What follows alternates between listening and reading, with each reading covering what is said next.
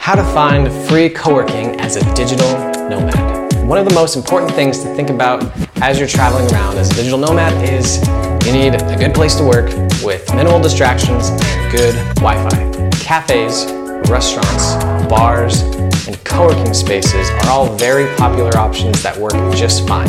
But there's one that most people don't think about. Almost every city has one. They have great Wi-Fi.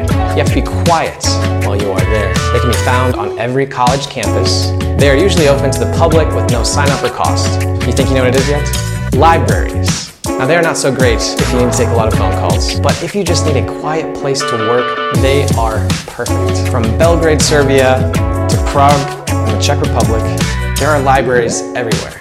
They're found in artistic, beautiful places full of inspiration and creativity. What is your favorite place to co work? Hope you enjoyed the video, and I look forward to you stopping by next time.